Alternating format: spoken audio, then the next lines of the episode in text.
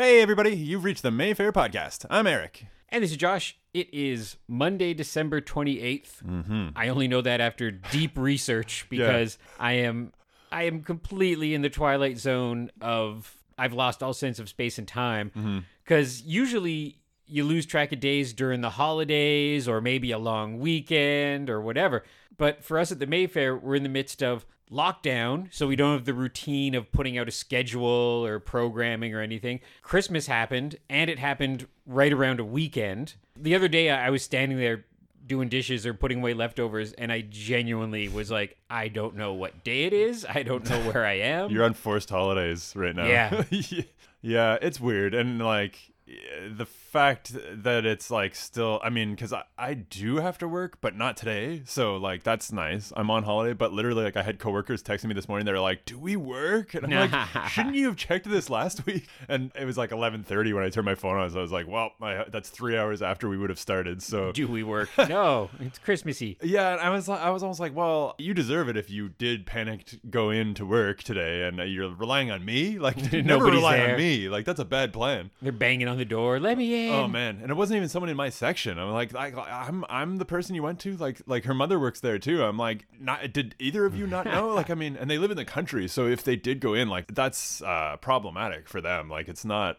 I don't know how the like actually. I mean, it's not a bad day today, to be honest. It's kind of nice out, but for winter, Yeah, you would think they would have checked in on that. Most people who work grown up jobs know exactly when they don't have to go to Yeah. it. Oh, especially that. For me, I'm just like I at least know the next day, which was kind of like you know, it's like Mayfair style. It's like it doesn't really matter what you're working in two days. Just know if you're working the next day. Like, Yeah, that's yeah. kind of the more important thing. But no, you're right. We biked here today. Gwen is here touching up her. She arts and crafts this lovely exterior sign for us. Looks very old school. Mm-hmm. So nice. Lee said, "Oh, we look like a real movie theater now."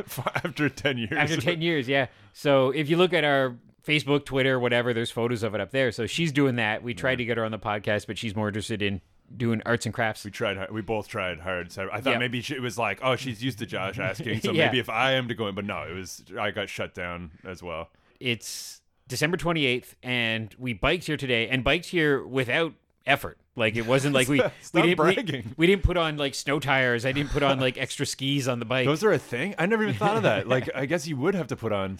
oh, Gwen does because Gwen's a real bicyclist, so she Yeah. bikes through what used to be real Ottawa weather, like Yeah. you know minus 20, and she'll have goggles oh, on and, and the fancy slush stuff and all that. Oh yeah, yeah, yeah, yeah.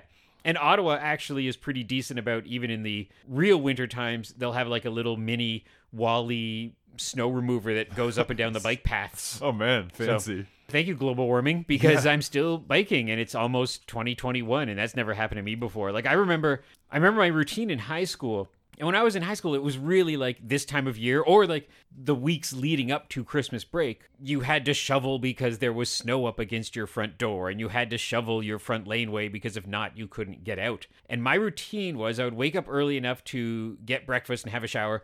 Animaniacs was on this bizarre time slot. It was on from 7:30 till 8, 4 days a week or 5 days a week maybe.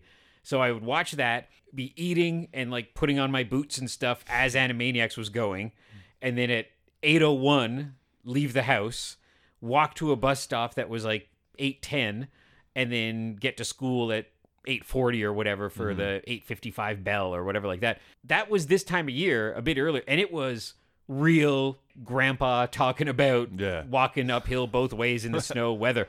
And that has not happened here yet. No, So thank you, end of the world. Another another plus about Yeah. the apocalypse. It happens though. Like it always eventually happens. I, I feel like it's almost every year, at least the last five, where you're like, oh, maybe it'll be mild. Maybe it'll be, you know, we won't get that crazy cold storm or whatever. And it always happens. Yeah. Inevitably, like January at some point, for sure February, and then by the end of you know mid February, you're like, oh God, when's March gonna get here? Yeah.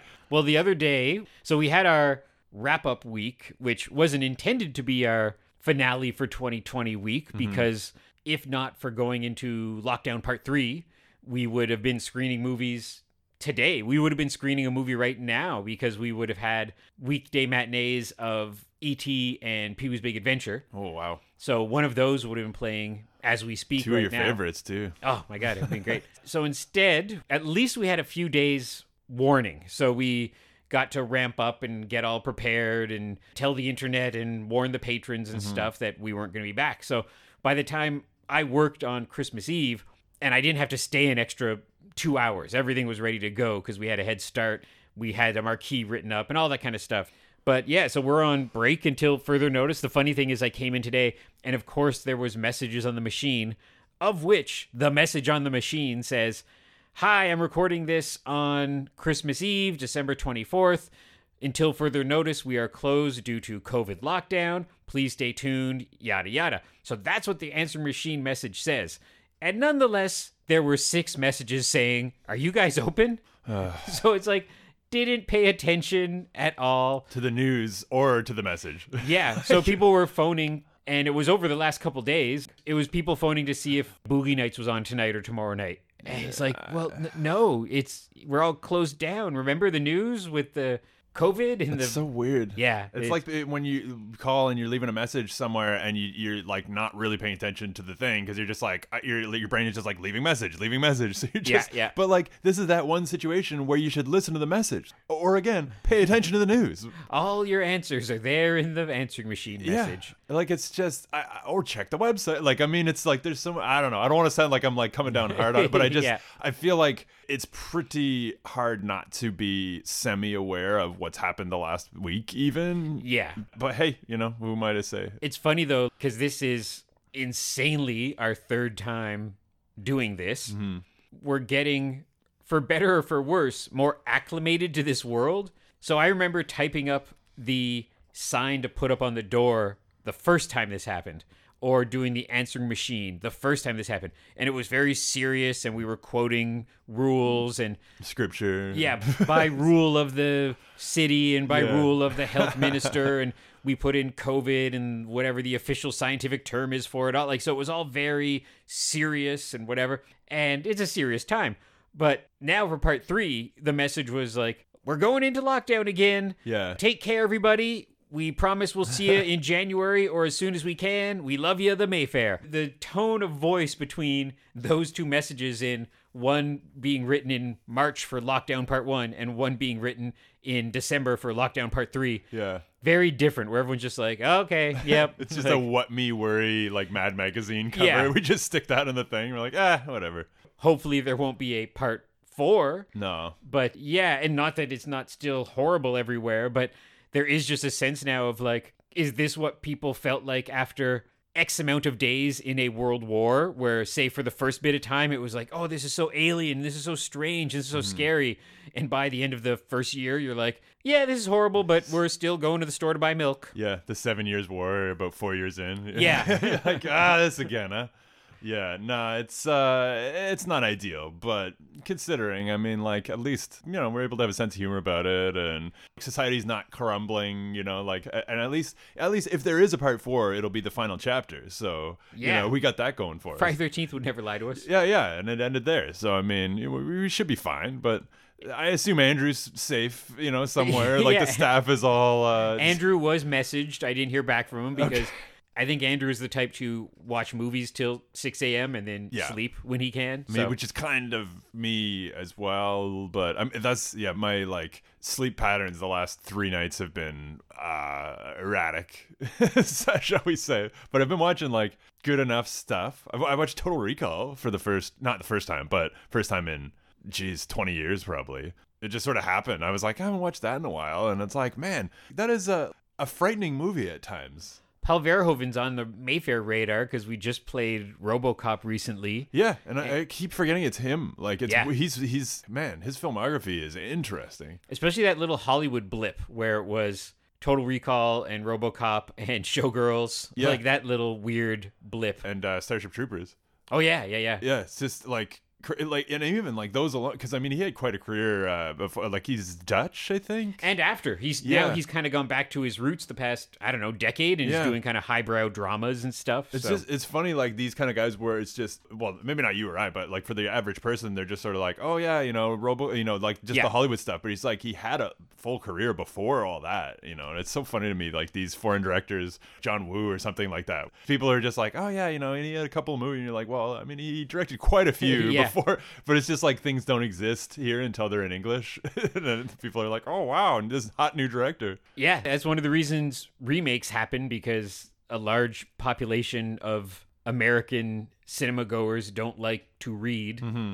so they remake it. And Yeah. I remember this was early on in Mayfair times for us. We played Let the Right One In. Mm-hmm. We started in 2009, so it was, it was somewhere soon after that, 2010 Yeah. maybe. But then I remember we were screening it. So, you know, being a rep house second run theater, we were playing it a few months after it had maybe been in multiplexes or whatever. Mm-hmm. But as we were playing it, there was advertisements for the next one or news on the, next one on the remake. because that was 2010 when the remake came out. man, th- which we then played 6 months later. Oh man, So I saw Let the Right One In Yeah. and Let Me In very close together. Like Yeah. I think within nine months of each other, which is a weird way to see a remake because usually or sometimes it's decades between or it's a hard reboot or something different about it.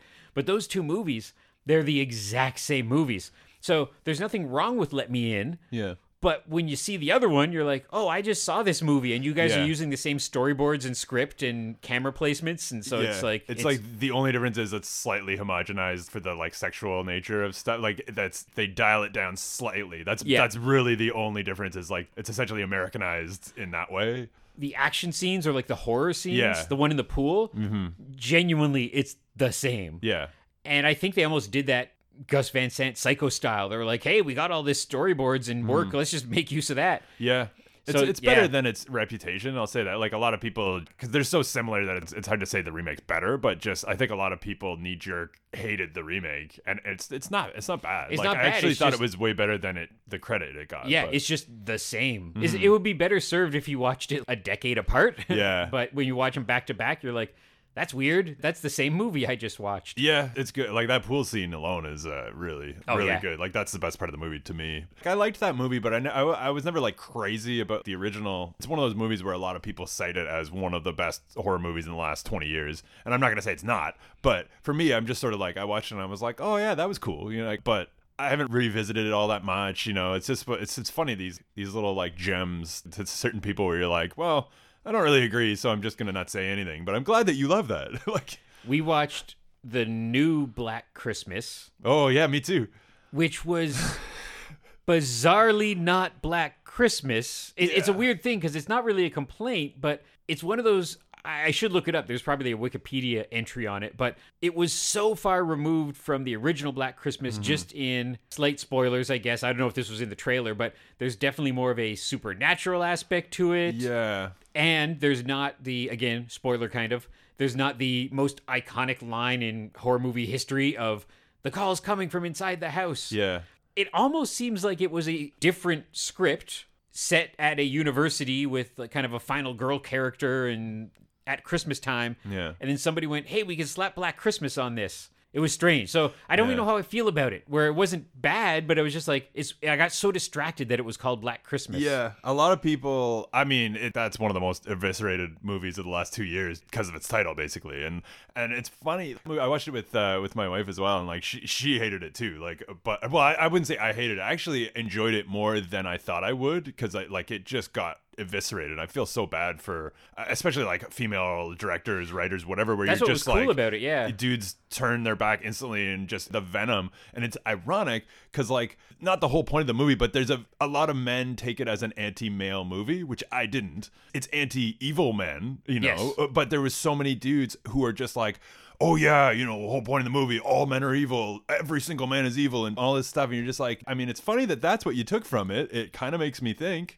but Yeah. it's just it's so funny like how threatened young males are by just the simplest things like that where you're just sort of like i know i get it it's not the black christmas but having said that my biggest thing was just like let teenage girls have something you know? Like it's like this wasn't made for you and i. And so like just the venom that came out of dudes where you're just like yeah 25 year old guy probably this wasn't made for you and i get why you didn't like it. You're not the target audience you know? It's such an easy litmus test to go like, oh, you're a bad person because you don't think women should be superheroes Yeah. or you know like it's it's such an easy thing of just seeing these people who are like oh you're not critiquing this movie you're angry because Yeah. you're a bad person you never would have liked it and, and that's why it's it's too bad when it turns out that maybe it isn't the best movie because you're like ah damn it like they have kind of a point in the sense that you're right that it wasn't great but you went in with a chip on your shoulder and you Yeah. never ever ever would have enjoyed it well that's the same thing kind of in this wheelhouse is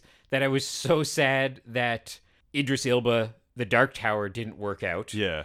Because then horrible racist people get to point at it and go see this is what happened when you mess with the source material. Mm-hmm. and you're just you just roll your eyes at them and you're like oh you're monsters. Or like when charlie's angels wasn't a big box office hit. Like I, there's nothing more i wish than charlie's angels the newer one was the biggest box office hit of all time. Just because i like anything that makes people like that get knocked down a peg you know Yeah. so I like it when Black Panther or Captain Marvel are enormous hits and Yeah. enormously appreciated by fans, win awards and stuff like that, because it just shows you that, like, oh no, we can be diverse. We can Mm-hmm. have. It's, it's the thing I always say of, you know, when I was a kid and you look at the heroes, it was Han and Luke. yeah And it was a white James Bond guy, and it was uh, Batman and the Super Friends, and it was it was a lot of white dudes, you know. Yeah, yeah he-man He-Man, exactly, yeah. Yeah, but and it's funny too because like for every one of those, you know, we do have a like Ripley, but I mean that wasn't so much for kids. Like that was like a little, Yeah. but I mean you at least had or like Linda Hamilton, you know, like I mean, but again, it's not, you know, as kids like.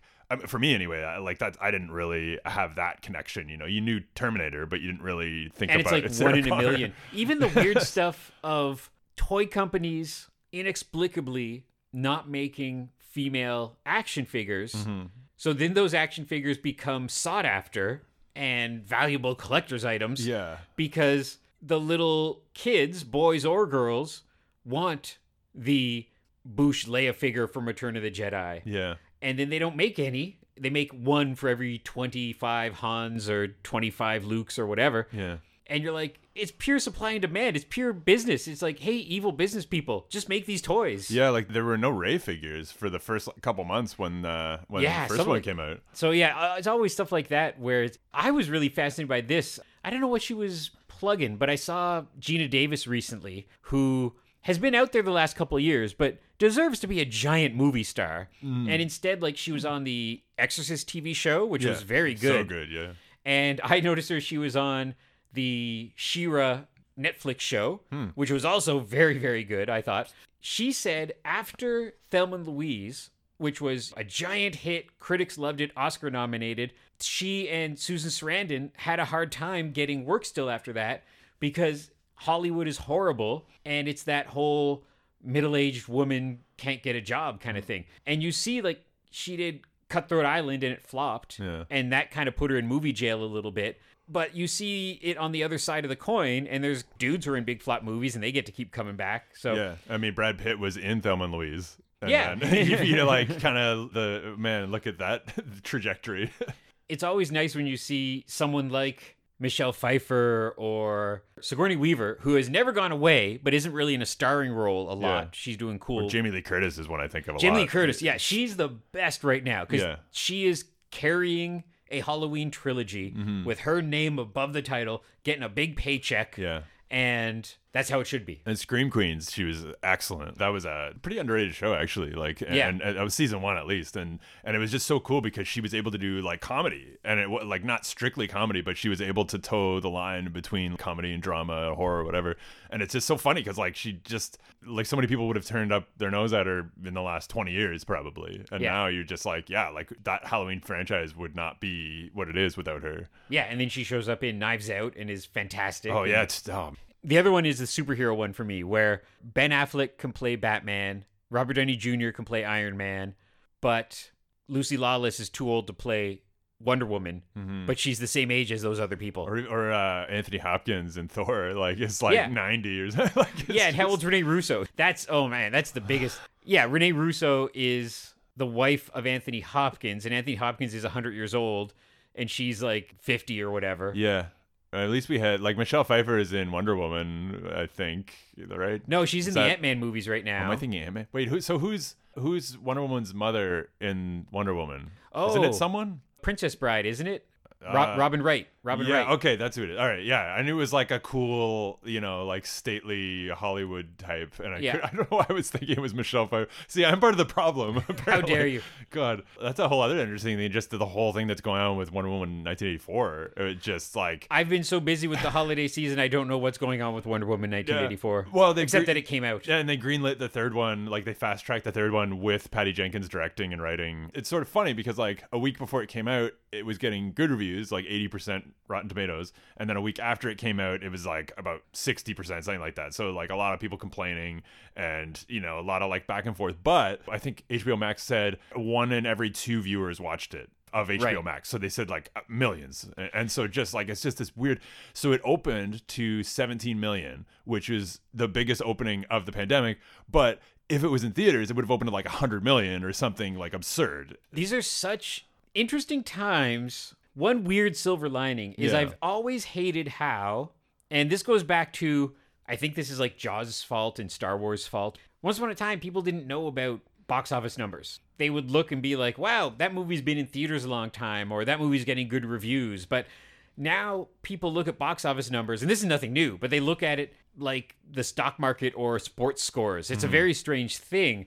Right now, it's an interesting time because with a lot of these companies, Netflix is very secretive. Like, Netflix didn't even want us to report numbers to the people we report numbers to. So, if we were reporting numbers, you know, whatever, for here's the numbers for SpongeBob, here's the numbers for E.T., a Netflix movie, they're like, nope, we don't want that out there. So they keep that secret. I don't think Disney puts out, you know, Nielsen ratings per se for Yeah. Disney Plus. So there's weird stuff happening where it's movies are coming out, making a little bit of money in movie theaters, making a shocking amount of money on video on demand because clearly people have a disposable income during the times of COVID, I guess Yeah. and are willing to drop 20 bucks, 30 bucks for a movie. Then they go out to a streaming service of which people are subscribing to and it'll be at a little independent theater and on a streaming service. Everything we have played and that other indie cinemas have played that has been available on a streaming service, we did well with. So they Yeah. made a nice little chunk of money, especially when we were playing Muppet Christmas Carol or Empire Strikes Back. It didn't hinder that it was available on your TV at home. So now it seems that we don't know as much about the money stuff, Yeah. and that's okay. We just watched Palm Springs, Oh, good movie. which again I will talk about because you can't watch a movie here, so Yeah, I'll talk yeah. about a movie that's elsewhere. That is a movie that would have been on a Mayfair screen. Mm-hmm. It would have gone to Sundance, come to the Mayfair for a bit, and then gone on to whatever streaming service. So we watched that. I forget the exact numbers, but it didn't cost much to make. It got bought by, I believe, Hulu, the American streaming Yeah, service, for a good chunk of money that paid everybody off and made a profit. And then they have it now and they sold it to a few other places. And everybody's happy. Everybody got their paycheck. They don't got to worry about numbers. They don't got to mm-hmm. worry about weeks. Yeah. So, yeah, we're in a new world of when things go back to normal, normal, Yeah. it's still not going to be normal. Yeah, and it's just it's weird to me because you know they were like, "Oh, biggest numbers of the box office, 17 million this week, fast tracking a sequel." It's so weird to read because I, I forgot initially. I was like, "Oh, right, Universal or whoever it was, Warner, you know, they sold it to HBO." I can't remember if they released those numbers or what they sold it for, but I mean that would have had to be 80 million, 100 million, probably Yeah. at least, or otherwise they wouldn't have done it. Because like that's what I found so weird. I was like, that movie clearly was over 100 million, not even including like marketing or anything like that. And now you're like fast tracking it based on a 17 million opening week, which is just almost feels like comedy. And maybe they were smart the way I've always been impressed with a James Bond movie to stick in product placements without being mm-hmm. annoying about it. Because there's always that famous Wayne's World Yeah. bit where he's like opening up the pizza box and drinking the Coke and doing whatever. But in James Bond, it's like his car, his suit, his shoes, his watch, the brand of alcohol he asked for. Yeah. So before that movie hits a screen, they've made. I don't know if this is true, but somebody told me that before that movie hit a screen, it broke even, which sounds insane. And this was years back. So say years back, like one of the Pierce Brosnan movies cost a hundred million, mm-hmm. and before it hit the screen, it made a hundred million because Porsche paid them ten million, and this watch company paid them whatever. Yeah, and pre-sales usually like they would have you know the post-release to HBO or whoever. Yeah. you know, like that's a good chunk. So we can live in this world now where, because so often, and it's a good example of we just played It's a Wonderful Life and it was so amazing, but that was a big flop when it came out. And I hate this association of flop equals bad. Mm-hmm. That's not true. Sometimes a movie just doesn't find its legs right away. Yeah. And we just played a more modern film. We played the more recent SpongeBob film right before the holidays. That's a movie that got screwed by COVID falling when it did, but it didn't kill the franchise because a TV show is being spun out of that movie and they've greenlit the fourth SpongeBob film. So that's probably because they did pre-sale to a couple kids channels and to Netflix and to whoever and they probably sold a good bit of merchandise over the holidays cuz kids bought some backpacks and lunchboxes or whatever. So it's very strange now. Like it's a very different world of what does success mean for box office numbers. I don't know if the original SpongeBob show is still on or not. Like I can't like to me it just always was kind of on, and I don't know if they're doing It's on and off. They have a great relationship with Nickelodeon where they basically go, "We're going to do a movie," and that Yeah. takes two years. And they go, "Hey, we want to do twelve episodes. We want to do a TV special." So it's never gone away. But yeah. Well, the interesting thing is, so so Patty Jenkins was saying she's in for doing a third Wonder Woman, but only if it's theatrical. So that's kind of going to be an interesting thing to watch now. If that's going to be a line in the sand for writer directors or directors or whatever who are just sort of like, "I'll do this if you guarantee it's theatrical," but considering the climate, it's you know it's almost like a game of chicken or whatever. Like and like, what does that mean anymore? You know, once Yeah. upon a time, and this is somebody who co-owns a movie theater saying this, where Yeah. I, I just don't have this animosity towards TV that some folks like Mr. Spielberg have. yeah, or the whole Tenet thing that caused so much anger between the production company and the filmmaker and Chris Nolan really didn't take it well. Like No. Chris Nolan was very upset. But nowadays like once upon a time you looked at a TV movie and it was a TV movie. Yeah, you know, it much. was a Hallmark TV movie. You could see the commercial breaks. You you, you knew what that was yeah. or it was a big mini series like The Stand, where it was this like ten hour thing or whatever. But now, like, what the heck does theatrical mean? Like, it, it's almost like saying my album isn't really an album unless it's on vinyl. Like, Yeah. it- it's very strange. Some people think that too. Yeah, I'm sure. it's weird. Like, but and, and also I'm still trying to wrap my head around the fact that it's not like a worldwide shutdown. There are theaters overseas playing stuff, and those numbers are being accounted for as well. And I'm not sure. I'm, I'm assuming Wonder Woman's still opened on Christmas around the world. I, I don't actually know if that's true, but I think so. so that presumably had something to do with it as well and like the, i don't know but it's weird to me because like you know we've talked about it before maybe this should be a wake-up call for budget size and Oh, just yeah. thinking like well even if you can shave off 25 50 mil maybe it'll do something you know like Well, even the what we consider real mainstream movies, and there's two that come to mind in the past few years that weren't humongous budgets. Were not two hundred and fifty million dollar budgets. They were still big budget, but not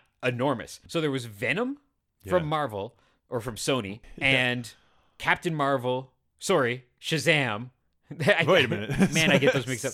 I'm an old school nerd, so I'm like, there's Those- just two Captain those Marvels. were both accurate though too Yeah. i mean So Shazam and Venom both cost approximately $80 million, which is, of course, a ton of money. But when you live in a world where there's Avengers movies and Star Wars movies and Terminator movies that are $200 million easy, that's a lot less money. yeah So then Venom comes out and Shazam comes out and they both do well. I don't remember the exact numbers, but they both made, you know, $400 million or something. Mm-hmm. If Avengers Endgame had only made $400 million, it would have been disaster. yeah It made 2 billion, so it was okay. I love that where a Halloween movie costs 10 million dollars and Venom costs 80 million dollars. And you look at Venom, you look at Shazam, good production value, Yeah. good effects, i like ro- both like, a lot like Yeah, i actually so- thought they were two of the better movies in those universe And I think you can look at that and say, hey, we don't need to spend all this money. We can still make very good movies Mm-hmm. and pay everybody a fair wage to work on this movie. Blumhouse has done a ton of that. There's movies that come out that people go, the uh, Fantasy Island movie, where Yeah. they're like, oh, that was a big flop for Blumhouse. And I looked it up. It was not. no there's no way because it cost something insane. Like it cost $7 million and then made $40 million. Yeah, and there's no real major stars in it either. No. So no, it's it, it's weird. It, like it's some and uh, Freaky was another one where like I haven't gotten to see it yet. The Vince Vaughn one. I wanna see Uh, that, Yeah, yeah. like it just it was supposed to be really good. You could tell that it probably was like I was gonna say 10 million. I mean, I- don't know how much Vince Vaughn commands these days. Like I don't think he's you know like a lot of the budget could have just been for the Vince Vaughn aspect. I don't know. I know. think a but- lot of these movies are probably done with actors who don't need money necessarily. Yeah, You know, everybody needs money. And, and, like, well, and it's says like, the theater owner in a pandemic. yeah. And there's this assumption that if you're a celebrity, you don't need money. But, Right. but Vince Vaughn is not Robert Downey Jr. but he maybe did it for scale ish Mm-hmm. and then points off the back end when it gets sold to HBO or Yeah. when two copies of a Blu-ray get sold to every Walmart in North America, he Mm-hmm. gets a couple cents there. So I think that's happening more too. Or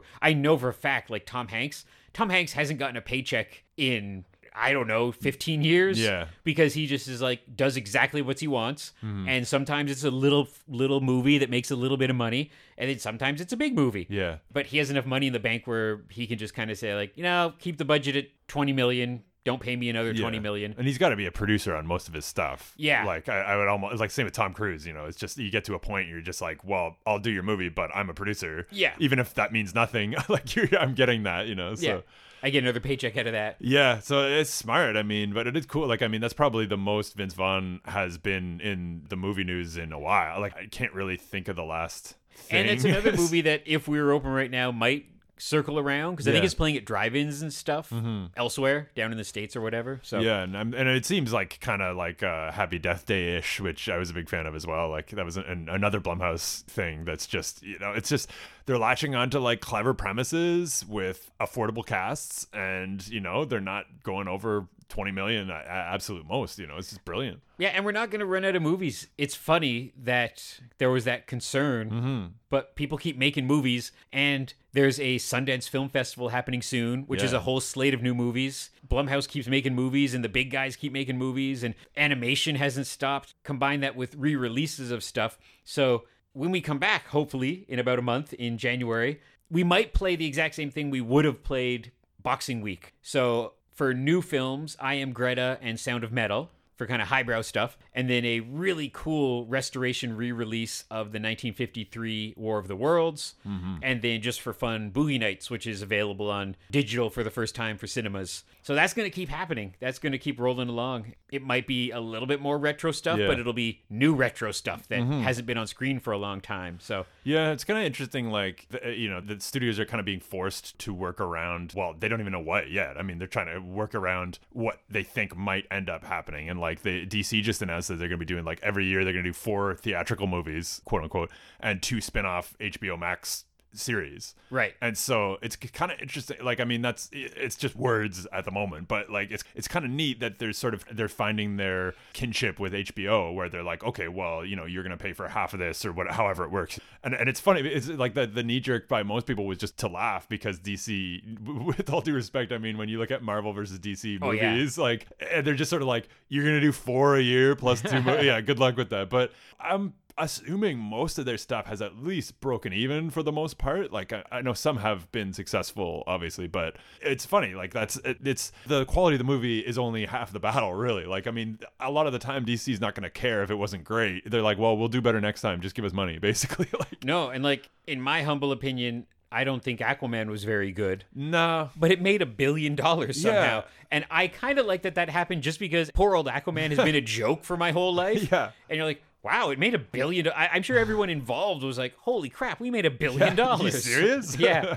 I think there's smaller films like Birds of Prey. I Mm-hmm. th- I don't think that had a giant budget. no and, and, and but and that must have made money like I, i'd be Oh, shocked if sure. it didn't I think COVID Land almost helped that movie because I think a lot of people were paying the 10, 20 bucks to VOD it when it came out. Mm. I liked it a lot, actually. Me Like, I thought it was a Yep. lot of fun. So, Yep, yep. Like that and Shazam are probably my two favorite DC movies. Uh, I like, would agree with you. Yeah. thinking about it like someone someone on twitter was like rank the dc movies and i was like wow this is like a list of like two or three movies and then pick the re- i don't even care you know but i've never I don't know if I've hated any of them, you know, and I do try to remind myself it's not necessarily marketed at me, you know, and it's just for me, I'm just like shut my brain off, see some silly effects, and you know maybe have some laughs. So I'm pretty easy to please. Yeah, if I hate a movie, you know that's a bad movie because I am extremely easy to please. I I'm don't like, know what the last movie you hated was. Like I don't even know either.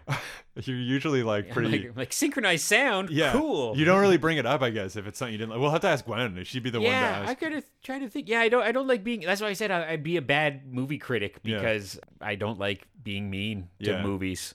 I think it's just because if you've been to film school, if you've worked on movies at all, even if you're just a fan who've watched some behind the scenes stuff, you know how hard it is to make a movie. Yeah. Whether it's a twenty five thousand dollar Clerks movie or a two hundred million dollar Avengers movie, So it's just it's just hard. So Yeah. anytime it gets made, I'm just like, good job, everybody. Man, Lee's been making his movie for two years. Oh my god, yeah, like, and that's going to be a good story when that's done because it's like, oh, the worldwide pandemic that knocked us out for two years. Yeah, so we should have been filming a making of documentary all this time because Yeah. I mean that's going to be interesting. But uh, hey, as long as it comes out, uh, fingers crossed for next year. You know, Yeah, I mean, it'll come. It'll come eventually. yeah, it, it's not going to beat my Sundance debut movie Yeah. that's coming up. I guess January twenty eighth or whatever. So What movie is it? on the count of three, it's called. We could get that. I contacted Sundance and they said they're all locked into their cinemas for their deal that they're doing. Yeah. But all those movies that they have will be made available sooner or later to And us. it's they're doing like a proprietary streaming thing for it. I heard. yeah, so that can't jump on that. But Yeah. then they, that's only a week. So then after that, hopefully